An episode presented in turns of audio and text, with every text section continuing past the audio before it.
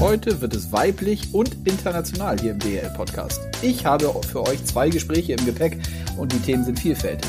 Natürlich geht es um die Penny DL, aber wir sprechen über das Frauen-Eishockey, Expertentum bei Magenta Sport und wie es ist, als Eishockey-Globetrotter unterwegs zu sein. Damit hallo und herzlich willkommen zu Eiskalt auf den Punkt, dem offiziellen DL-Podcast. Mein Name ist Konstantin Krüger. Zu Beginn dieser Folge hört ihr die Stimme der neuen Expertin bei Magenta Sport, Ronja Jenicke. Frau von Iserlohn-Keeper Andi Jenicke zählt seit kurzem wie auch Kai Hospel zum Expertenteam unseres Medienpartners. Wir sprechen über ihre neue Tätigkeit, wie die Vorbereitung auf so einen Einsatz aussieht und sie sagt zudem sehr nachvollziehbare Dinge über das Frauen-Eishockey. In der neuen Rubrik Blick über den Tellerrand habe ich Artem Klein zu Gast. Und mit ihm begebe ich mich auf eine Eishockeyreise. Klein ist in Russland geboren, in Mannheim aufgewachsen und aktuell weilt er in Barcelona. Aber nicht nur beruflich, sondern er spielt Eishockey. Und zwar beim ehrwürdigen FC Barcelona. Spannend zu hören, wie Eishockey bei diesem so großen Club gelebt wird, welchen Stellenwert die Sportart grundsätzlich in Spanien genießt und dass Klein durchaus sportlich ambitionierte Ziele hat. Da er selber zuvor aber auch schon in Salzburg, San Diego und Tel Aviv war, sprechen wir auch über diese Station. Ihr seht, es ist durchaus kurzweilig und deswegen auch direkt rein. Den Anfang macht Ronja Jenicke und dann hört ihr im Anschluss das Gespräch mit Artem Klein.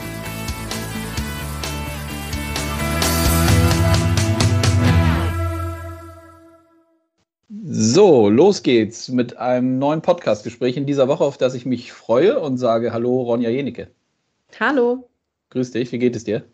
Sehr gut, danke. Ja, in Zeiten von Corona, wir haben eben schon kurz gesprochen, ist alles ein bisschen anders, ne? Deine Tochter ist zu Hause. Ja, ist alles ein bisschen wild. Äh, ich glaube, man muss äh, noch mehr Flexibilität an den Tag legen als ohnehin schon, äh, gerade als Eltern. Aber auch das sicherlich eine Sache, auf die man, ja, die man irgendwie hinbekommt. Ja, und ich erwische dich gerade in der Eishalle in Iserlohn, richtig? Richtig. Was machst du da so früh morgens? Wir sind jetzt am, das erzählen wir vielleicht den Hörerinnen und Hörern, wir sind Donnerstagmorgen kurz nach neun. Gut, mit Kindern ist es jetzt nicht besonders früh, aber äh, für den einen oder anderen vielleicht doch noch früh. Ähm, ich bin seit September bei den Young Roosters tätig im Bereich der Presse- und Öffentlichkeitsarbeit und mache unter anderem auch den die Laufschule. Und ja, deswegen bin ich hier auch vormittags jetzt in der Eishalle anzutreffen. Gut, wir wollen heute in erster Linie über deine Expertentätigkeit bei Magenta Sport sprechen, aber wo du das jetzt gerade sagst, äh, Laufschule und Young Roosters bedeutet, äh, da gehen dann die kleinen Kiddies aufs Eis äh, jeden Tag, wie viele Stunden? Wie ist das bei euch? Wir haben äh, verschiedene Stufen sozusagen, die man durchläuft. Für alle die, die ganz neu sind, die äh, starten erstmal am Wochenende und dann noch einmal unter der Woche und probieren sich so ein bisschen ja, vom Stuhl wegzukommen, so ein bisschen frei zu laufen, sich äh, an die Ausrüstung zu gewöhnen und sobald sie dann äh, bereit sind, mit dem Puck und dem Schläger in der Hand übers Eis zu laufen, ähm, haben sie dann tatsächlich äh, viermal die Woche Training. Mhm. Okay. Wann ist das so in der Regel, wenn die so weit sind? Ist es ganz unterschiedlich? Ne, jetzt ist natürlich immer ein bisschen, kommt aufs Alter und auf den Entwicklungsstand an und wie schnell sie im Endeffekt auch diese Anpassung machen. Aber in der Regel, sage ich mal so, sind wir mittlerweile ganz gut dabei, dass wenn wir genügend Helfer auf dem Eis haben, die sich wirklich intensiv mit den Kindern kümmern können, dass du wirklich von ich sag mal, vielleicht drei bis vier Wochen sprichst, wo die wirklich frei sich gut auf dem Eis bewegen können. Und dann, äh, also es sind im Endeffekt acht bis zehn Einheiten. Und dann, ähm, ja, gucken wir mal schon mal, ob, das, ob die sich das auch schon zutrauen, sozusagen, ähm, bei denen, die schon länger auf dem Eis stehen, äh, mit einzugreifen. Hm. Ja, sehr gut, interessant. Ja, dann ähm, mal den Übergang zu deiner anderen Tätigkeit, die jetzt, äh, ja, ich weiß nicht genau, musste selber nochmal schauen, wann Magenta das kommuniziert hat. Ich glaube, es war vor dem Jahreswechsel, Anfang Dezember, wenn ich es richtig im Kopf habe, dass du mit Kai Hosbild zum neuen Expertenteam gehörst. Vielleicht kannst du einmal sagen, wie es dazu kam. Ähm, ich hatte tatsächlich äh, das, das Privileg, dass ich die Frauen-Olympia-Qualifikation in Füssen ähm, mit Christoph Fetzer zusammen ähm, begleiten durfte. Und ähm, es hat mir wahnsinnig viel Spaß gemacht und es scheint auch ganz gut angekommen zu sein, weil ich danach den Anruf bekommen habe, ob ich mir vorstellen könnte, eben auch ins DEL-Expertenteam ähm, mit berufen zu werden, sozusagen. Und ja, da führte jetzt für mich ehrlich gesagt kein, kein Weg dran vorbei. Also da habe ich mich sehr, sehr gefreut und ja, hatte jetzt äh, letzte Woche, vorletzte Woche? Ja, ich glaube, mein, ja, also ich, genau. ich, würde auch sagen, vorletzte Woche. Mein, mein erstes Spiel, genau, ähm, ja. in Düsseldorf und ja, war natürlich schade, dass wir momentan immer noch, äh, ja gut, jetzt mittlerweile schon ein paar, aber keine, keine Fans im Stadion haben. Ich denke mal, das macht noch einen riesengroßen Unterschied, einfach fürs gesamte Feeling, aber es war einfach total schön, ja, äh, Teil davon zu sein.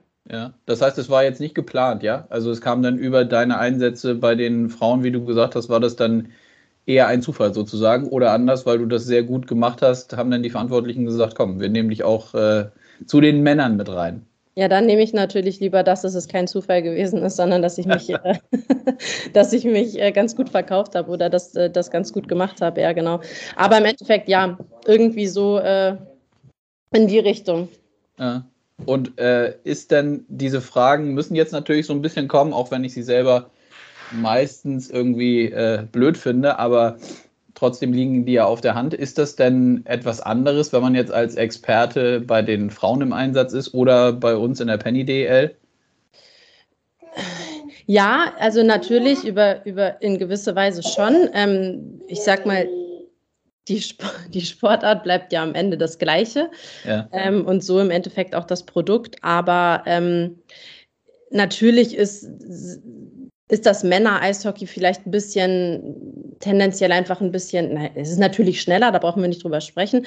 Es ist, ähm, es ist körperbetonter und ähm, was natürlich auch so ein bisschen der Fakt ist, ist sicherlich auch äh, ein bisschen vielleicht vom, vom Spielstil teilweise noch ein bisschen nordamerikanischer geprägt. Ähm, als es jetzt vielleicht im Frauen-Eishockey der Fall ist. Ähm, und beim Frauen-Eishockey ist es natürlich auch so, dass ich da ganz, ganz lange äh, aktiv tätig war. Das heißt, ich kenne vielleicht auch viele Spielerinnen selber noch, ähm, weil ich gegen oder mit ihnen zusammengespielt habe oder weil ich sie über viele Jahre in ihrer Entwicklung einfach begleitet habe. Ähm, das ist natürlich nochmal was anderes, als wenn man jetzt im Endeffekt in die Penny DL schaut und da sehe ich dann vielleicht von den Deutschen ist es vielleicht auch nochmal was anderes, weil die habe ich vielleicht auch schon viele Jahre gesehen, aber gerade von, von den Ausländerstellen, die oder von den Kontingentspielern, die rüberkommen ähm, und hier mitmischen, da äh, muss man sich natürlich erstmal ein bisschen vielleicht auch reingucken, bis man so gewisse Spielstile entdeckt oder ja, einem die auffallen. Mhm.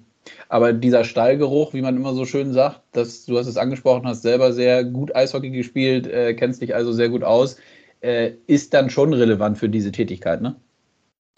Ja, ich glaube einfach, dass das, ich meine, also wie gesagt, die Sportart bleibt halt am Ende des Tages ja schon die gleiche. Und auch wenn man das, weil ich das nicht, also ich möchte das jetzt nicht thematisieren, aber es ist schon so, dass man bei den Frauen natürlich trotz dessen am Ende des Tages man das nicht auf einem, auf einem, auf einem Profiniveau macht, also das unentgeltlich ist, zumindest in den meisten Fällen, ähm, hat man halt trotzdem, fährt man wahnsinnig großen Aufwand, um diesen Sport zu betreiben. Also manchmal würde ich vielleicht sogar sagen, ähm, in manchen Zeiten vielleicht sogar mehr, mhm. weil du keine feste Trainingsstätte hast, weil du halt eben nicht diese festen ähm, professionellen Voraussetzungen hast. Ähm, du musst halt wahnsinnig viel investieren, nicht nur auf der, auf der leistungstechnischen Ebene, sondern halt auch einfach um drum, also außenrum. Und deswegen ähm, glaube ich tatsächlich, dass wenn man einmal so ein bisschen in diesem Sport drinne gewesen ist, dass man ja viele Sachen einfach sehr, sehr gut nachvollziehen und nachempfinden kann.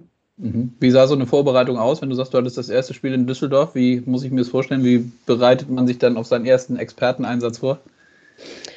Ja, ich meine, die Expertise, äh, glaube ich, die erarbeitet man sich ja über ganz viele Jahre und viele Erfahrungen, die man halt insgesamt sammelt. Also ich glaube jetzt nicht, dass es äh, da mit einer Spielanalyse, wenn man sich vorher einmal ein Spiel von beiden Mannschaften angeguckt hat, dass man damit dann schon durch ist. Aber ich habe natürlich auch das Glück, dass ich zu Hause äh, mit meinem Mann äh, Andi Jenicke, der hier, hier bei den, bei den Iserlohn Roosters spielt, ähm, das Glück habe, dass auch er sich natürlich sehr intensiv mit in dem Fall seinen Gegnern beschäftigt. Und ähm, dann haben wir uns schon einfach über die Wochen hinweg jetzt so ein paar von den Spielen, weil ich ja wusste, welches Spiel auf mich zukommt, angeschaut und haben das halt einfach versucht, natürlich ähm, jetzt, jetzt nicht mit Frage-Antwort-Kärtchen, aber einfach, einfach ein bisschen, naja, uns die Spiele ein bisschen intensiver anzugucken, als halt ja einfach nur dahin laufen zu lassen. Mhm. Ja, die Frage schließt sich natürlich auch an. Du hast jetzt äh, deinen Mann angesprochen. Äh, Finde ich interessant. Wie sehr ist denn dieses Thema Eishockey eigentlich zu Hause dann Thema? War dann höchstwahrscheinlich bei euch immer schon, oder? Ja, natürlich. Also einfach äh, ja, interessenhalber geschuldet natürlich äh, bei uns ja. beiden. Ähm, ja, und äh, natürlich ist es auf der einen Seite äh, der Beruf von Andi, ähm, auf der anderen Seite ist es natürlich von uns beiden auch irgendwo ein Stück weit Leidenschaft und ähm, ja, deswegen, ich meine, da kommt man, glaube ich, großartig gar nicht drum rum. Und jetzt ist es natürlich einfach schön. Also ich, ich musste tatsächlich neulich irgendwann mal schmunzeln, als ich äh, auf dem Weg äh, zum Spiel war mit, ähm, mit Mirko Heinz. Ähm, mhm. Hatte ich da geredet, mit ihm habe ich ja zusammen kommentiert und wir haben kurz überlegt, ob wir uns noch daran erinnern, wie das gewesen ist, als nur ein Spiel am Wochenende im Fernsehen zu sehen war. Eine Übertragung. Ja. Wie man das ja. eigentlich gemacht hat. Also, dass man, weil ich erinnere mich noch dran, das war ja so zu der Anfangszeit, wo Andi dann in der DL gespielt hat, da habe ich sich wirklich sehr, sehr viel einfach vom Live-Ticker war. Und also das kann man sich ja heute irgendwie gar nicht mehr vorstellen, weil man ja einfach die Möglichkeit hat, sich die Spiele auch anzuschauen. Und so ist es bei uns zu Hause halt auch. Also an den Tagen, wenn Eishockey im Fernsehen läuft, dann läuft es bei uns auch. Also dann, dann schauen wir uns die Spiele schon auch an. Okay. Und gibt es so Momente, wo einer von euch, Entschuldige, wo einer von euch sagt, so ja, nee, ey, heute Abend jetzt mal nicht Eishockey? Oder lass mal einfach nur gucken und nicht drüber sprechen? Ja, schon auch. Die gibt es schon auch. Ich ja. glaube, das gibt es ja sicherlich überall, dass man manchmal einfach so ein bisschen, ja, den Abstand dann doch irgendwo sucht. Aber es ist äh, tatsächlich sehr selten, muss ich sagen. Ja, okay. Wie sehen jetzt die nächsten Wochen aus? Hast du deinen Einsatzplan schon ungefähr bekommen oder wartest du noch auf die kommenden Einsätze? Also ich denke, dass sie jetzt vielleicht noch mal ein bisschen. Ich habe meinen nächsten Einsatz, ja, der ist jetzt aber schon länger geplant und eigentlich erst nach der olympischen Pause. Ähm, jetzt wird sich das ja vielleicht noch mal ändern, dadurch, dass es ja unter Umständen in der olympischen Pause eben auch Spiele gibt. Ähm, mhm. Genau, aber ich, ich bin bereit und werde mal sehen, werde mal sehen, ob da zwischenzeitlich noch kurzfristig was reingeschoben wird. Okay. Und dann äh, Thema Frauen-Eishockey, ähm, wo ich dich jetzt hier zu Gast habe, ist natürlich nochmal naheliegend, dann nachzufragen, wo siehst du das deutsche Eishockey aktuell? Das deutsche oder das deutsche Frauen-Eishockey? Das deutsche Frauen-Eishockey. Also ich sag mal, natürlich ist das ein herber Rückschlag gewesen jetzt, äh, dass wir im November die Olympia-Quali halt leider nicht geschafft haben. Auf der anderen Seite glaube ich, dass man auch einfach das gesamtheitlich ein bisschen, ähm, bisschen entspannter sehen muss, weil sich halt einfach in den letzten Jahren international im Frauen-Eishockey wahnsinnig viel getan hat. Also auch die anderen vermeintlich kleineren Nationen. Also wir sehen jetzt, dass Dänemark äh, zu den Olympischen Spielen fährt. Mhm. Ähm, Dänemark ist jetzt vielleicht nicht unbedingt eine Mannschaft, die man vor fünf Jahren so auf dem Zettel hätte haben müssen. Eher gar nicht. Ähm, mhm. Aber auch die anderen Nationen wie jetzt Österreich, ähm, Norwegen, Frankreich, das sind halt alles Nationen, die, die sich wahnsinnig weiterentwickelt haben. Und da ist es natürlich schwieriger, sage ich mal, für uns als Deutsche weiterhin diesen, diesen Posten so zu bestehen. Mhm. Aber ich würde sagen, dass wir trotzdem eine gute, gute Entwicklung im deutschen Frauen-Eishockey haben. Also gerade jetzt unter, ähm, als Christian Kühnert, Kühnerst ähm, den Posten vor drei Jahren, meine ich, wäre es gewesen, übernommen hatte. Jetzt mittlerweile ist er ja sportlicher, sportlicher Direktor beim, beim DEB. Mhm. Ähm, aber der hat da nochmal ganz gut Zug reingebracht. Einfach, der hat es ähm, auch geschafft, dass wir sehr viele Bundeswehrplätze haben, was halt eben für die Professionalisierung im Frauensport sehr wichtig ist.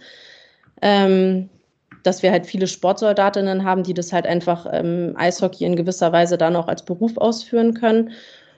Ja, also wie gesagt, ich bin, ich bin sehr gespannt. Es wird jetzt sicherlich noch mal einen kleineren Umbruch geben können. Viele, einige von den Älteren, die vielleicht einfach ja nicht nochmal eine olympische Periode mitnehmen wollen. Ähm, ermöglicht aber ja auch vielen jungen Talenten ähm, einfach die Chance, sich da noch mal ein bisschen mehr zu etablieren. Also ich bin sehr gespannt. Ich denke, wir sind auf einem sehr guten Weg ähm, und auch die Bundesliga ist sehr, sehr interessant geworden im Laufe der Jahre. Da ähm, hat sich das ein bisschen wegentwick wegentwickelt von dem, naja, ich sag mal, dass so zwei Mannschaften immer ganz oben standen, sondern du hast jetzt wirklich ein sehr ausgeglichenes Teilnehmerfeld mittlerweile. Also sehr spannend zu sehen und ich hoffe einfach, dass die jetzt diese nächste olympische Periode so ein bisschen ähm, naja, nutzen, um halt diesen, diesen Wind, den wir vor ein paar Jahren hatten, einfach nochmal wieder aufzunehmen und Gas zu geben und naja, zu schauen, dass man halt jetzt den Anschluss an, an dieses ja, europäische Mittelfeld, was sich da entwickelt hat, so ein bisschen, naja, vielleicht doch äh, weiter anzuführen und nicht im Mittelfeld zu verschwinden. Mhm. Stichwort Aufmerksamkeit, natürlich auch mediale Aufmerksamkeit ist ja sicherlich immer wieder eins, äh, auch für, für das Frauen-Eishockey. Umso wichtiger, dass Magenta jetzt, äh, was ja total positiv ist, sowas wie in Füssen dann auch gemacht hat und das eben auf äh, das Produkt Frauen-Eishockey dann eben halt auch zeigt. Ist das aus deiner Sicht der entscheidende Faktor eigentlich, um vielleicht auch den nächsten Schritt zu machen, weil da hängen ja ganz, ganz viele Sachen dran. Mehr Aufmerksamkeit bedeutet im Idealfall mehr Partner, mehr Sponsoren, wie gesagt, im Idealfall. Oder gibt es darüber hinaus noch andere Punkte, wo du sagst, so, die sind mindestens genauso wichtig? Naja, ich sag mal, also ich glaube in erster Linie, dass man dieses ganze, ähm, diese ganze Maschinerie zum, zum Laufen bringt, ist ja eigentlich der sportliche Erfolg. Das ist das, an dem du selber was machen kannst als Athlet. Mhm. mhm. Ähm, dass du halt einfach, naja, leistest und in dem Moment, wo du leistest und Erfolg bringst, kommen vielleicht irgendwann die ganzen anderen Sachen von alleine. Also dann hast du ja automatisch, wenn du erfolgreich bist, mit Glück mehr äh, mediale Aufmerksamkeit und darum wiederum könnten ja Sponsoren ähm, aufmerksam auf dich werden. Also ich denke tatsächlich, dass die erste Hausaufgabe da sicherlich bei uns liegt. Das ist wirklich, habe ich damals auch schon gesagt, eine ganz, ganz tolle Sache, dass Magenta das übertragen hat. Also einfach auch so ein bisschen um den Mädels den, naja, vielleicht den Credit zu geben oder zu zollen, dass sie halt einfach ähm, erfolgreich sind und auch zu sagen, hey, passt auf, wir, wir schauen auf euch, Sport Deutschland schaut auf euch, ähm, ihr seid nicht irgendwie hier äh, am Rande geduldet, sondern ihr seid ein Produkt, was wir zeigen wollen. Das war halt einfach, also auch das Feedback von den Spielerinnen war sehr groß und sehr toll. Ähm, mhm. Ich glaube, dass das echt eine super Sache gewesen ist. Und jetzt muss man halt einfach schauen, dass man, wie gesagt, sportlich den Erfolg halt bringt und leistet. Ähm, steht ja auch für diese Saison noch eine WM auf dem Plan. Ähm, also einfach, dass man halt jetzt so ein bisschen vielleicht auch einfach die Olympia-Qualifikation, die wir ja nicht geschafft haben, ähm, einfach so ein bisschen außer Acht lässt. Das ist natürlich super ärgerlich, aber wie gesagt, da kannst du jetzt eh nichts mehr dran ändern sondern dass man halt einfach nach vorne schaut und schaut, dass man da jetzt, ähm, naja, weiter Gas gibt und halt einfach sieht, dass, dass dann vielleicht die anderen Zahnrädchen mit äh, Sponsoren äh, dann vielleicht doch noch äh, zur nächsten Saison schon greifen. Mhm. Ja, aber spannend finde ich gut, wie du sagst, weil es ist, man verfällt ja oft vielleicht auch in diesen Rhythmus, dass man denkt, so, oh, wir müssten eigentlich mehr Aufmerksamkeit bekommen und so, ja, ist auf der einen Seite richtig, aber ist eben halt auch keine Einbahnstraße. Ne? Die andere Seite muss eben halt dann genauso funktionieren. Ähm, abschließende Frage, du hast eben schon gefragt, welches, Eis, welches äh, Eishockey, also Männer-Eishockey, wie blickst du da jetzt drauf vor den kommenden Olympischen Spielen, was den DEB angeht? Natürlich ganz andere Olympische Spiele, als sich die Jungs das höchstwahrscheinlich denken. Ähm, alle sprechen von, ja, NHL-Jungs jetzt nicht dabei, aber vielleicht gar nicht so ein großer Nachteil, weil die anderen Nationen haben die auch nicht dabei. Ähm, was denkst du, was ist möglich?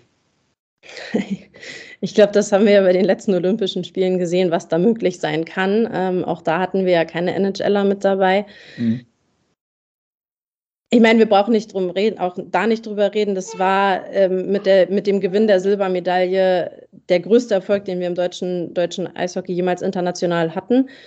Ähm, ich muss tatsächlich nach wie vor sagen, ich fand es jetzt nicht so wahnsinnig überraschend. Ähm, ja, gut, natürlich ist man, ist man einfach super geflasht, wenn man da am Ende mit einer Silbermedaille und ich kann mir das auch wahnsinnig überhaupt nicht vorstellen, wie dieses Gefühl als Athlet sein muss, weil das ja mhm. wirklich einfach eine total tolle Belohnung ist für all die Arbeit, die man da reinsteckt. Aber ich muss auch sagen, dass ich am Ende des Tages die haben einfach ein total tolles Eishockey gespielt. Und ich glaube einfach, wenn man diese, die haben, du hast halt von, von Anfang an gesehen, das Kampfgeist, das Leidenschaft, das halt all diese ganzen Attribute, die du halt brauchst, um erfolgreich zu sein, die haben die halt geschafft, in diesem Turnier abzurufen. Und deswegen bin ich der festen Überzeugung, dass wenn man das, das hat jetzt nicht nur was mit einem Leistungsunterschied, sondern das hat halt meiner Meinung nach auch ganz viel mit Mentalität zu tun. Und vielleicht schaffen wir es ja, wenn einem einfach mit einer gewissen, mit einem Selbstvertrauen in das Turnier reinzugehen, dass du halt einfach dich vielleicht wieder in so einen Strudel spielst. Ob man jetzt am Ende wieder eine Medaille mit nach Hause bringt, sei mal ganz dahingestellt, aber einfach, dass man schafft, dass man das schafft, halt einfach da ein gutes, ein gutes Gefühl mitzunehmen und ein gutes Gefühl auch abzurufen. Mhm. Ja, drücken wir die Daumen, dass es so ist. Hört sich auf jeden Fall schlüssig an. Ronja, ich danke dir recht herzlich. Das hat äh, Spaß gebracht, das kurze Gespräch. Das holen wir bestimmt nochmal nach. Ähm, ich glaube, die Eishockey-Fans können sich freuen, wenn du wieder als Expertin im Einsatz bist. Und dann, ja, bleibt erstmal gesund. Liebe Grüße nach Iserlohn. Dankeschön. Bis dann. Ciao. Ciao. Eiskalt auf den Punkt. Der Blick über den Tellerrand. Diese Rubrik heißt der Blick über den Tellerrand und das passt heute sehr, sehr gut mit meinem heutigen Gesprächsgast, den ich jetzt in meiner Leitung habe. Und ich sage Hallo, Artem Klein. Servus, Konstantin. Vielen Dank für die Einladung. Ja, sehr gerne. Danke, dass du dir die Zeit genommen hast. Ähm, ja, erste Frage geht von mir immer in diesen Zeiten oder schon von jeher eigentlich in diesem Podcast. Äh, wie geht es dir und wo erwische ich dich? Äh, mir geht es ganz gut. Ich bin in Barcelona, wo ich äh, zurzeit arbeite und auch Eishockey spiele. Und genau, also ich bin in meiner Wohnung und bin äh, momentan beim Arbeiten. Mir jetzt eine kleine Pause dazwischen genommen, um jetzt äh, mit dir ein bisschen zu quatschen. Aber genau, ich bin in Barcelona. Ja, sehr gut. Das ist eine Premiere. Den FC Barcelona hatten wir definitiv noch nie hier im äh, DL-Podcast. Äh, es ist schön, dass wir es jetzt im Kontext des Eishockeys vor allem schaffen. Ähm, darüber wollen wir natürlich unter anderem auch sprechen. Lass uns damit auch direkt mal starten. Ähm, der ein oder andere, der äh, in unserer Eishockeywelt unterwegs ist, hat es vielleicht schon mal irgendwo nachlesen können in den letzten Tagen oder Wochen. Du äh, bist Eishockeyspieler und spielst für den FC Barcelona, richtig? Genau, also ich bin äh, kein Profi-Eishockeyspieler. Ich hatte es ja schon erwähnt, ich arbeite in Barcelona primär mhm. und ähm, sozusagen in meiner Freizeit, sage ich jetzt mal, spiele ich nebenbei beim FCB, genau. Und äh, wie hoch spielst du da? Was ist das für eine, für eine Liga? Kann man das irgendwie vergleichen mit unserem Ligensystem hier in Deutschland? Ich glaube, es ist allgemein schwierig zu vergleichen. Äh, wir haben ähm, zwei Ligen. Die zweite Liga spielt aber sehr unregelmäßig. Also wir spielen mit dem FC Barcelona in der ersten spanischen Liga. FC Barcelona ist auch der amtierende Meister. Mhm. Und ähm, von der Struktur oder vom Leistungsprinzip würde ich das schon ungefähr, sage ich mal, so auf Bayernliga-Niveau, also Regionalliga in Deutschland eingliedern. Ähm, ich denke, da sind die Niveaus äh, relativ vergleichbar. Mhm. Lass uns nochmal zu dem Beruflichen zurückkommen. Du bist jetzt beruflich in Spanien, in Barcelona. Sagst du, was machst du beruflich? Ähm, ich habe äh, letzten Sommer mein Studium abgeschlossen und ähm, hatte dann mir vorgenommen, ähm, international berufliche Erfahrungen zu sammeln und hatte dann ähm, die Möglichkeit für Google zu arbeiten in Spanien mhm. und ähm, habe dann diese Möglichkeit wahrgenommen. Ähm, ist natürlich ein großer, äh, großes Unternehmen was eine sehr lehrreiche Erfahrung jetzt für mich auch war oder beziehungsweise immer noch ist. Und so also kam alles ähm, zusammen. Also ich habe zunächst mal ähm, hier zugesagt, beruflich, und ähm, ja, dann hat es auch mit dem Eishockey gepasst. Ja, genau, das wäre jetzt die Anschlussfrage. Wie kam denn der Kontakt zum FC Barcelona? War das etwas, wo du relativ schnell gesagt hast, das ist der Club, wo ich äh, als erstes anfrage? Gibt es noch mehrere Clubs in Barcelona, die Eishockey spielen? Ja, da muss man ein Jahr nochmal zurückgehen. Äh, ich habe äh, zum Ende meines Studiums noch in der Regionalliga in Mannheim gespielt. Das war die Saison 2021, äh, die dann im Oktober abgebrochen wurde. Mhm. Und ähm, das Studium wurde auch komplett auf Online äh, geschaltet. Das heißt, äh, ich hätte im Prinzip überall äh, von der Welt aus studieren können. Und da hatte ich schon Kontakt nach Barcelona aufgenommen gehabt. Da hat es leider kurzfristig nicht geklappt aufgrund der ähm, Transferfrist. Und man ist dann trotzdem noch ein bisschen im Kontakt geblieben. Äh, der Trainer ist auch ein Ukrainer. Ähm, ich bin äh, gebürtiger Russer, so man ist da noch ein bisschen ähm, im Kontakt geblieben. Und äh, ich habe ihn dann im Sommer letzten Jahres kontaktiert, dass ich beruflich äh, wohl in Barcelona sein werde. Mhm. Und dann ähm, ja, haben wir uns geeinigt, dass ich dann ab September äh, für das Team spielen werde. Ja, spannend. Und äh, dann bist du seit September jetzt eben in Barcelona aktiv. Wie oft trainiert ihr unter der Woche? Wir haben äh, dreimal die Woche Training, Dienstag, Donnerstag, Freitag und ähm, am Wochenende steht immer ein Spielern, entweder nur am Samstag oder auch Samstag, Sonntag. Also ist es schon auf jeden Fall irgendwo auch ähm, umfangreich. Es ist nicht so wie, sage ich mal, in den unteren Ligen in Deutschland, wo man nur ein, zwei Mal trainiert und ein Spiel am Wochenende hat. Mhm. Nichtsdestotrotz kann man natürlich den Umfang jetzt nicht mit äh, einer professionellen Liga äh, vergleichen. Ja, das ist klar. Aber wie lange gehen denn so zum Beispiel die Auswärtsspiele, wenn ihr unterwegs äh, seid und äh, eben auf Reisen gehen müsst?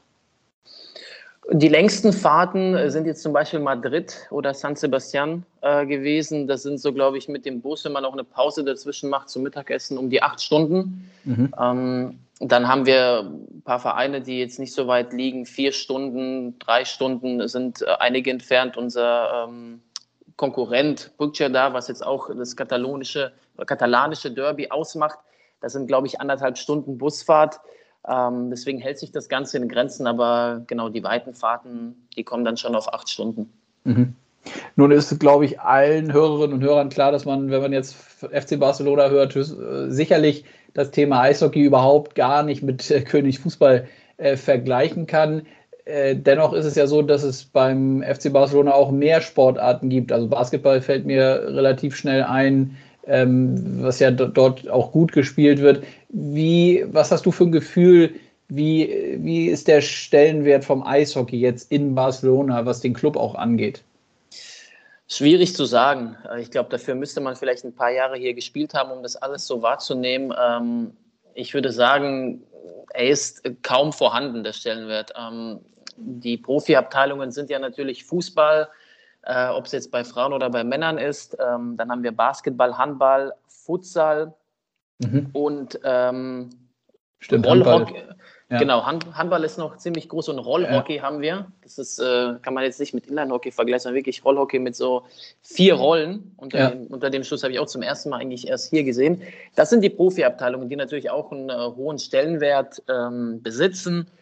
Ähm, wir als Eishockey-Abteilung äh, sind natürlich jetzt nicht professionell eingegliedert. Wenn ich jetzt, glaube ich, Menschen auf der Straße ansprechen würde oder fragen würde, ob die überhaupt wissen, dass in Barcelona Eishockey gespielt wird, äh, würde ich wahrscheinlich ja, einen von zehn erreichen, der, der das weiß. Ähm, dementsprechend ist es natürlich ähm, ja, ist es relativ unterm Radar, sage ich mal, allgemein in Spanien als auch in Barcelona. Äh, nichtsdestotrotz ähm, paar Leute wissen das. Wir haben äh, trotzdem Zuschauer, sage ich mal, so um die 400, 500 Zuschauer bei den Spielen. Okay. Ähm, in, in, den Playoffs ähm, würden wir höchstwahrscheinlich an der Tausender kratzen. So war das immer in den letzten Jahren.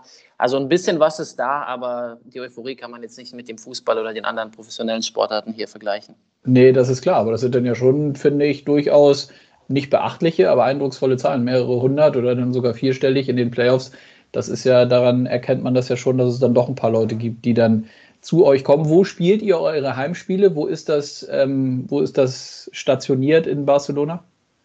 Ja, wir haben tatsächlich ähm, unsere, unser Eisstadion äh, direkt neben dem Camp Nou, aber neben dem Fußballstadion. Also das ist alles äh, am Gelände. Wir haben dort äh, die, ähm, die Basketball- und Handballfläche ähm, sozusagen neben uns. Also das ist ein separates Stadion. Dann haben wir die Eishalle, die genau nebendran steht. Und ein äh, paar Meter weiter ist das Camp Nou, wo dann auch die Fußballspiele ausgetragen werden.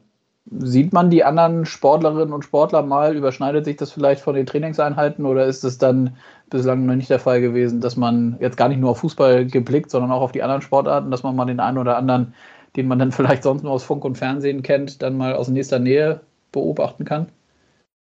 Ja, also die Fußballabteilung ist äh, definitiv isoliert. Da habe ich jetzt, äh, glaube ich, noch nie jemanden gesehen, der da auf dem Gelände äh, war. Die Jungs trainieren auch ganz woanders und ähm, kommen nur zu den Spielen äh, an einem Samstag oder an einem Sonntag dann hierher oder auch ja. vielleicht Dienstag, Mittwoch während der Champions League. Ähm, die Basketballer, Handballer, Futsalspieler, die sieht man schon öfter, äh, weil unsere äh, Hallen ja auch aneinander grenzen. Wir haben im Prinzip auch einen großen Kraftraum, den alle ähm, Sportabteilungen vom FCB nutzen können. Und da hat man schon den einen oder anderen gesehen. Äh, nichtsdestotrotz, die Jungs, die professionell äh, Sportler sind, trainieren zumeist morgens. Wir trainieren immer abends. Und zwar mhm. auch um sehr späte Zeiten, tatsächlich gegen 9, 9.30 Uhr zum Teil. Äh, da siehst du, glaube ich, die Profis äh, eher nicht in dem Stadion. Mhm. Und die Zusammensetzung bei euch im Team, beim Eishockey-Team, ist das, bist du der einzige ausländische Spieler? Sind das sonst nur spanische äh, Teamkameraden oder habt ihr da durchaus eine internationale Mischung?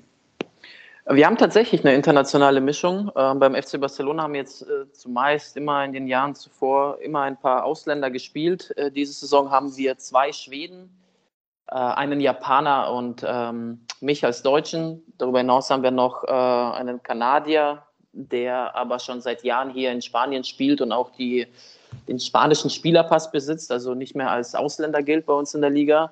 Ähm, aber ja, in Barcelona haben wir schon eine, eine bunte Mischung. Mhm. Gut, da haben wir schon relativ viel zum Kapitel FC Barcelona gehört. Du bist ja durch deine Eis, durch das Eishockeyspielen, aber auch schon in, in anderen Ländern äh, gewesen, sozusagen ein, äh, ein Eishockey-Globetrotter, würde ich es mal nennen. Ähm, du warst in San Diego und in Tel Aviv. Dort hast du auch jeweils an deinen Standorten Eishockey gespielt? Genau, also San Diego war, sage ich mal so, die erste große international, der erste große internationale Standort von mir. Gut, ich habe im Nachwuchs noch in Salzburg gespielt, in Österreich in der MHL. Mhm. Ähm, aber jetzt ähm, in den letzten Jahren äh, war ich im Rahmen äh, meines Studiums ähm, im Auslandssemester in San Diego und ähm, habe dort äh, an der Universität spielen können. Und ähm, zum Abschluss meines Studiums habe ich jetzt letzte Saison noch ähm, an einer Sommerliga, an einer neu gegründeten Sommerliga in Israel teilgenommen, in äh, Tel Aviv. Und genau, bin danach nach Barcelona gekommen. Okay, spannend. Ich meine, San Diego Eishockey äh, ist, ist äh, naheliegender als, als Tel Aviv. Du sagst Sommerliga, das äh, ist natürlich interessant. Äh, lass uns da mal ein bisschen reinblicken. Wie muss man sich das vorstellen, wenn man in Israel dann im Sommer Eishockey spielt?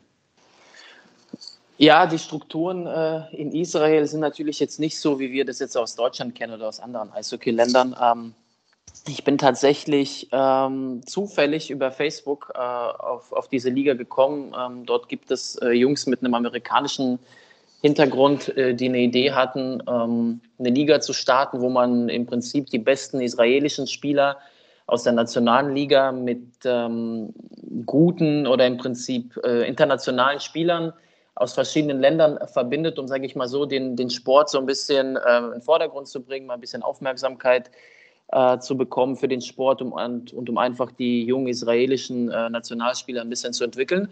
Mhm. Und so, hat, so ist man auf die Idee gekommen, äh, eine Liga zu starten, die dann im Prinzip im Sommer stattfinden soll, um so auch äh, ja, die Spieler aus dem, aus dem Ausland locken zu können, da die meisten ja wohl da immer die Sommerpause haben. Mhm. Und ähm, genau so war das die Idee, dass man die israelischen Spieler mit den internationalen Spielern äh, auf vier Teams aufteilt. Dieses Jahr will man sechs Teams machen, weil ähm, da schon deutlich mehr Leute angefragt haben.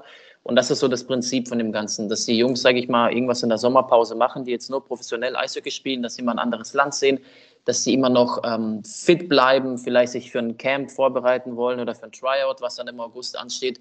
Und das ist so die Grundidee von der ganzen Liga. Spaß, äh, Land sehen und äh, trotzdem sich sportlich vorbereiten. Mhm. Und das geht dann wie lange? Das war, letzte Saison hatten wir eine Liga von vier Wochen. Ich glaube, für diese Saison ist äh, sechs bis sieben Wochen anvisiert. Okay, und bedeutet das, du überlegst auch in der Sommerzeit da nochmal dann hinzugehen und mitzuspielen oder bist du da einfach nur noch gut im Thema? Ähm, ich bin tatsächlich auch noch ein bisschen im Organisatorischen beteiligt an der Liga. Also ich bin auch jetzt am äh, Spielerrecruiting und allgemein an den Strukturen äh, mit den Veranstaltern im Austausch. Ähm, letztes Jahr war es natürlich cool, sage ich mal, von Beginn an zu spielen bei dieser ersten Auflage. Ähm, dieses Jahr muss ich schauen, also sechs, sieben Wochen, das ist natürlich schon auch eine enorme Zeit, die dann, die, die man ähm, auf sich nehmen muss. Ich habe persönlich letztes Jahr in diesen vier Wochen auch aus Israel ausgearbeitet. Mhm. Ähm, dieses Jahr muss man einfach schauen. Ähm, ich bin dafür offen. Äh, natürlich hätte ich schon Lust, da mitzuspielen, aber ob das zeitlich auch passen würde, äh, muss man dann sehen. Mhm. War das eigentlich dein, dein, dein Plan, so ein Stück weit das so zu machen? Also viele unterschiedliche Länder und, und Kulturen und Menschen durch das Eishockeyspielen letztlich äh, auch zu bereisen und kennenzulernen oder das miteinander zu verbinden. Du hast jetzt gesagt, es gab Salzburg, war auch nochmal dazwischen, bist in Deutschland groß geworden, wollen wir gleich auch noch kurz zu sprechen zu Thema Mannheim, Jungadler und dann in Krefeld hast du auch gespielt.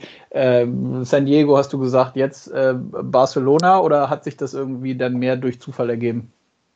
Ja, auf jeden Fall war alles Zufall. Äh, das war alles andere als geplant. Ähm, klar, Salzburg war damals eine Station, als sie in der MHL gespielt haben, in der russischen Juniorenliga. Ähm, da ging es primär darum, um sich sportlich zu entwickeln. Ähm, mhm. Da ging es jetzt nicht darum, Österreich zu erkunden oder auch Russland. Mm, Im weiteren Verlauf habe ich ja dann irgendwann 2017 gemerkt, äh, dass es äh, wahrscheinlich als professioneller Eishockeyspieler doch nicht langen wird und habe mich dann entschieden zu studieren ähm, ich hatte das Glück, dass äh, bei mir an der Universität Mannheim ein Auslandssemester vorgeschrieben ist. Dementsprechend äh, hatte ich dann schon Bock, irgendwo auch hinzugehen, wo ich auch Eishockey spielen kann. Und ähm, ich war eigentlich äh, schon immer USA begeistert. Deswegen war das für mich, mal, eine ziemlich einfache Entscheidung, ähm, in die USA zu gehen, um dort natürlich primär zu studieren. Und weil es da dort noch mit dem Eishockey geklappt hat, umso schöner war das. Mhm. Ähm, und dann kam natürlich wirklich alles zufällig. Ich hatte ja gesagt, mit Israel, äh, da war es so, ich habe mein Studium äh, gerade so abgeschlossen und dann ähm, stand ich so zwischen ja, Studiumabschluss und äh, Berufsanfang und hatte dann Zeit im Sommer und dann habe ich zufällig die Ausschreibung für die israelische Liga gesehen und ähm, ja, bin dann dahin, weil ich es einfach ganz cool fand und im Prinzip meinen Urlaub so gestaltet habe, dass ich dort ein bisschen Eishockey spiele noch nebenbei. Mhm. Und ähm, auch mit Barcelona dann. Äh, mir war es wichtig, dass ich äh, erstmal so international vielleicht ein paar Erfahrungen sammle, ähm, beruflich. Und ähm, klar habe ich da mit so einem Auge drauf geschielt, hm, könnte ich da Eishockey spielen. Und ähm, umso schöner war es dann, dass ich, sag ich mal, nach Spanien gehen konnte, hier arbeiten könnte und dann im Prinzip auch nebenbei Eishockey spielen kann. Mhm. Äh, Thema finanzielle Komponente. San Diego im Studium äh, ist ja das eine, so ein Auslandssemester, aber vielleicht auch gerade Israel und Barcelona. Ist das so, dass man das wirklich nur just for fun am Ende macht? Ein bisschen, ich sage mal, hm, es ist ja schon mehr als ein Hobby, äh, ist ja schon ein Stück weit, geht eher in Richtung, geht ja schon eher in Richtung Leistungssport, würde ich sagen, auch wenn es kein Profisport ist. Äh, gibt es dennoch die Möglichkeit, dass man da ein paar Euros verdienen kann oder ist das nicht möglich? Ähm, wenn wir jetzt natürlich San Diego äh, anschauen, das ist eine Unimannschaft und die spielt auch nicht in der höchsten äh, Division, wie zum Beispiel die NCAA ist. Mhm. Ähm, da ist es natürlich so, dass man die Kosten selber stellen muss. Ich hatte das Glück, dass ich ein Stipendium bekommen habe von der Universität. Ähm, darüber hinaus wird man auch vom Staat äh, oftmals gefördert, wenn man ins Ausland geht und ein Auslandssemester macht. Äh, nichtsdestotrotz, also die Kosten fallen dann schon auf einen selbst. Mit Israel ist das so eine Sache, dass äh, Spieler, die, sage ich mal, aus dem Ausland sich empfehlen, dass sie auch den größten Teil der Kosten selbst stemmen müssen. Also es ist keine professionelle Liga. Ähm, dementsprechend ähm, muss man dann schon die Kosten auf sich nehmen. Ich persönlich hatte dann das Glück, dass ich äh, mit den Jungs ein wenig zu, zusammengearbeitet habe im ähm, Vordergrund der Saison und ähm, einige Spieler recruiten konnte mhm. für die Liga letzte Saison, sodass für mich jetzt im Prinzip nur der Flug äh, was gekostet hat, der aber auch relativ äh, ja, billig war. Mhm. Ähm, die Kosten in Israel, Tel Aviv wurde jetzt, glaube ich, vor kurzem als das, äh, als die teuerste Stadt der Welt genannt. Ähm, da war es natürlich schon so, dass man gucken konnte, dass man jetzt nicht äh, jeden Tag zwei, dreimal essen gehen konnte. Da musste man schon gucken, dass man, sage ich mal, das Budget zusammenhält. Und ähm, in Barcelona ist es so, wir haben äh, zum Teil Jungs in der Liga, die Geld verdienen. Äh, in Barcelona ist es jetzt auch der Fall, dass einige Spieler auch Geld verdienen. Ähm, aber das ist dann mehr eine Aufwandsentschädigung, oder? Also das ist, oder sind das richtig Verträge, die geschlossen werden, wo es dann, äh, wo es dann schon ein bisschen, naja, nicht nur ein paar hundert Euro, sondern mehr gibt? Es ist eine Art Aufwandsentschädigung. Also es ist ja. meistens gekoppelt auch hier im Verein an eine ähm, Trainerpauschale, sodass die Jungs auch, äh, die, sage ich mal, fürs Eishockey-Spielen hier Geld bekommen, dass sie auch als Trainer auf dem Eis beim Nachwuchs stehen. Also das ist, sage ich mal, so die Verpflichtung. Du spielst, trainierst den Nachwuchs und dafür kriegst du äh, ein wenig Geld. Das, mhm. ist so der, das ist so der Deal in Barcelona. Ähm, nichtsdestotrotz, die meisten Jungs kommen aus Barcelona, studieren, arbeiten. Ich persönlich bin jetzt hergekommen zum Arbeiten. Das heißt, ich bin da finanziell, äh, sag ich mal, irgendwo schon auch abgesichert. Ähm, aber nichtsdestotrotz ist es schon so, dass, sage ich mal, so die Top-Leute in den Teams äh, ein wenig Geld kriegen. Aber es ist schon eher eine Aufwandsentschädigung als, sage ich mal, ein professionelles Gehalt für, fürs mhm. Eishockey-Spielen. Ja, ja, so habe ich es mir auch äh, vorgestellt. Das klingt sinnvoll. Ja, dann lass uns äh, zum Abschluss mal dann vielleicht auf die auf deine ersten Eishockey-Schritte beziehungsweise deine Heimat hier in Deutschland äh, zu sprechen kommen. Du bist in Mannheim auch groß geworden und hast da angefangen Eishockey zu spielen oder gab es vorher noch mal eine andere Station? Vorher gab es eine. Ich bin in Russland geboren, in Omsk. Ja, ja. Und ähm, habe dort drei Jahre gespielt, also habe dort im Prinzip mit dem Eishockeysport angefangen, habe dort drei Jahre gespielt. Ähm, dann bin ich mit meiner Familie nach Deutschland gekommen, als ich neun war.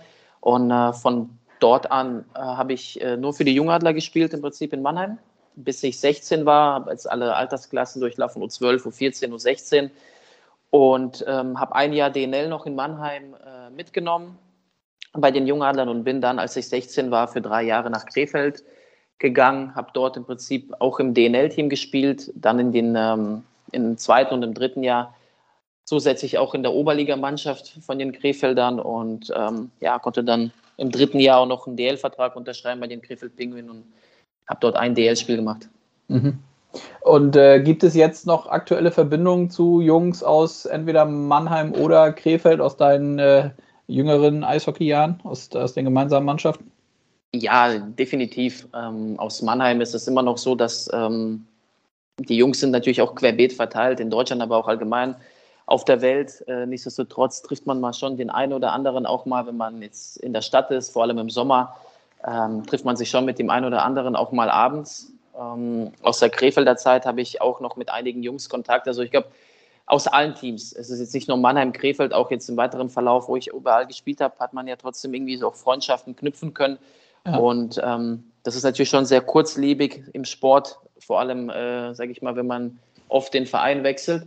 Aber da sind schon einige, einige Connections geblieben, sage ich jetzt mal, zu denen ich äh, natürlich einen freundschaftlichen Kontakt habe. Mhm. Wie verfolgst du, abseits von deinem Eishockeyspielen, wie verfolgst du das Eishockeygeschehen? Wo guckst du am ehesten drauf, wenn die Spiele unter der Woche oder am Wochenende sind? Geht das eher nach Deutschland zu uns in die Penny DL oder über den Teich in die NHL oder du hast auch gesagt, du bist in Oms äh, groß geworden, geht es eher in Richtung KHL. Ähm, ist ja, also hast du ja durchaus unterschiedliche Berührungspunkte. Ja, ich bin tatsächlich sehr dem Eishockeysport verbunden äh, geblieben. Ich muss auch sagen, ich verfolge eigentlich so relativ alle Ligen, in denen ich mal gespielt habe. Das fängt jetzt vielleicht bei der Regionalliga in Deutschland an, geht hoch bis zur Penny DL. Logischerweise, wenn man jetzt mittlerweile auch sehr viele Jungs kennt, mit denen man mal zusammengespielt hat oder wo man, sage ich mal, gegeneinander gespielt hat. Mm, in der NHL verfolgt man das, glaube ich, als äh, Eishockey Liebhaber oder Fan äh, definitiv auch das Geschehen, vor allem jetzt äh, mit den deutschen Spielern, die auch äh, dort sind, umso mehr. Und die KHL ähm, ist, glaube ich, ein bisschen, bisschen unregelmäßiger, wird die von mir verfolgt. Nichtsdestotrotz bin ich da eigentlich auch ziemlich aktuell und ähm, ja, verfolge eigentlich quasi, wie ich gesagt habe, alle Ligen. Mhm. Und was würdest du sagen zum jetzigen Zeitpunkt? Also ist klar, du bist jetzt nicht schon zwei Jahre beim FC Barcelona, aber ja jetzt doch schon seit September, sagst du, ein bisschen, ein bisschen da. Was ist so der, der, der, der eindrucksvollste und vielleicht auch schönste Standort, wo du jetzt warst in Verbindung mit deinem Eishockeyspielen? Och, das ist schwierig zu sagen. Ähm, ich glaube, ähm, im Nachwuchs gesehen war Jungadler Mannheim, waren das schon natürlich eine Top-Organisation. Ähm, wir haben Turniere in Schweden, in Nordamerika gespielt. Ähm, das ist natürlich im Nachwuchs schon sowas gewesen. Ich bin sozusagen Mannheimer oder bin in Mannheim aufgewachsen. Das ist natürlich schon ein sehr, sehr schöner Standort gewesen, was das deutsche Eishockey betrifft. Bin dann mhm. später mhm. irgendwann auch nach Salzburg gegangen, äh, dort mit der Akademie und den ganzen Strukturen, die damals oder immer noch herrschen.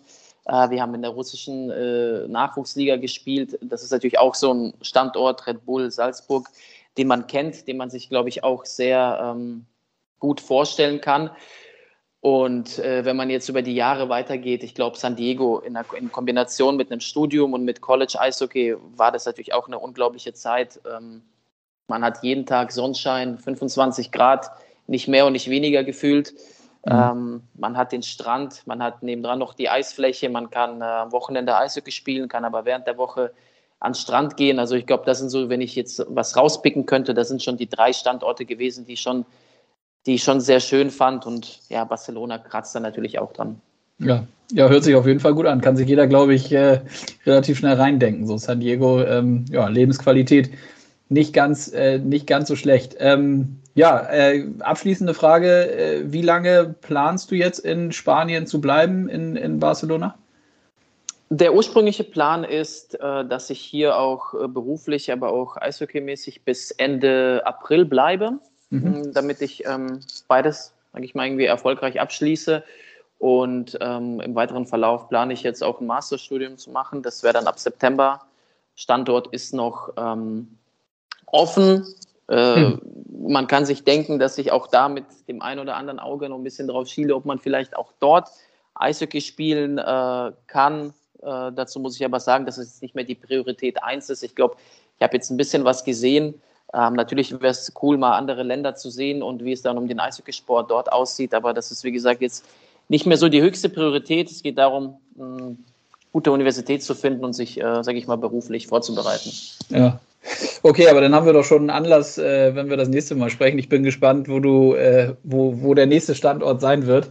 Wenn du es dann doch wieder mit dem Eishockey verbindest, äh, dann bietet sich ja an, dann nochmal miteinander zu sprechen. Artem, ich danke dir für deine Zeit. Das war äh, durchaus interessant, mal zu hören, wo du überall durchs Eishockey schon auf der Welt warst. Und ähm, ja, drück dir natürlich die Daumen, dass das äh, in Barcelona äh, beruflich und dann aber auch sportlich vernünftig funktioniert. Das heißt, wenn ihr in die Playoffs kommt und wenn es weit geht, dann geht die Saison bis April. Genau. Ähm, okay. wenn, wir in, wenn wir in die Playoffs kommen, was höchstwahrscheinlich der Fall auch sein wird, fangen die Playoffs Mitte März an und würden dann bis Mitte April gehen.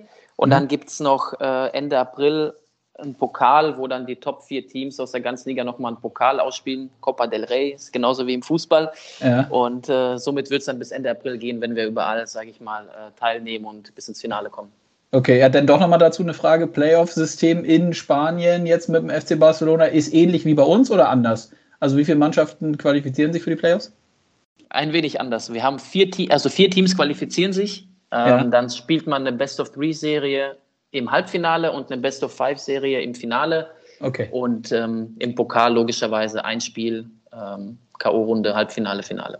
Okay, sehr gut. Dann haben wir das auch noch mitgenommen. Also vielen Dank und äh, bleib gesund. Bis bald. Dankeschön, dir auch. Bis dann. Ciao, ciao. Ciao, ciao. Das war die Folge mit Ronja Jenike und Artem Klein. Ich bin total sicher, dass wir Jenike noch sehr oft im Experteneinsatz sehen. Das Feedback von den Fans im Social-Media-Bereich nach ihrem ersten Einsatz in Düsseldorf jüngst war übrigens durchweg positiv. Auch ein Zeichen, dass ihre Meinungen fundiert sind und gut ankommen. Und Klein, erstaunlich, wie gut man sein Hobby weltweit ausüben kann. Und ich bin zugleich gespannt, wo er als nächste Station macht. Dann lade ich ihn wieder ein und wir sprechen zu seinen neuen Erfahrungen. Ich freue mich, wenn es euch gefallen hat. Euer Feedback ist wie immer jederzeit willkommen und abonniert gerne diesen Podcast, solltet ihr es bislang noch nicht getan haben. Nächste Woche hören wir uns dann wie gewohnt wieder, wenn ihr möchtet. Bis dahin bleibt gesund und macht's gut. Euer Konstantin.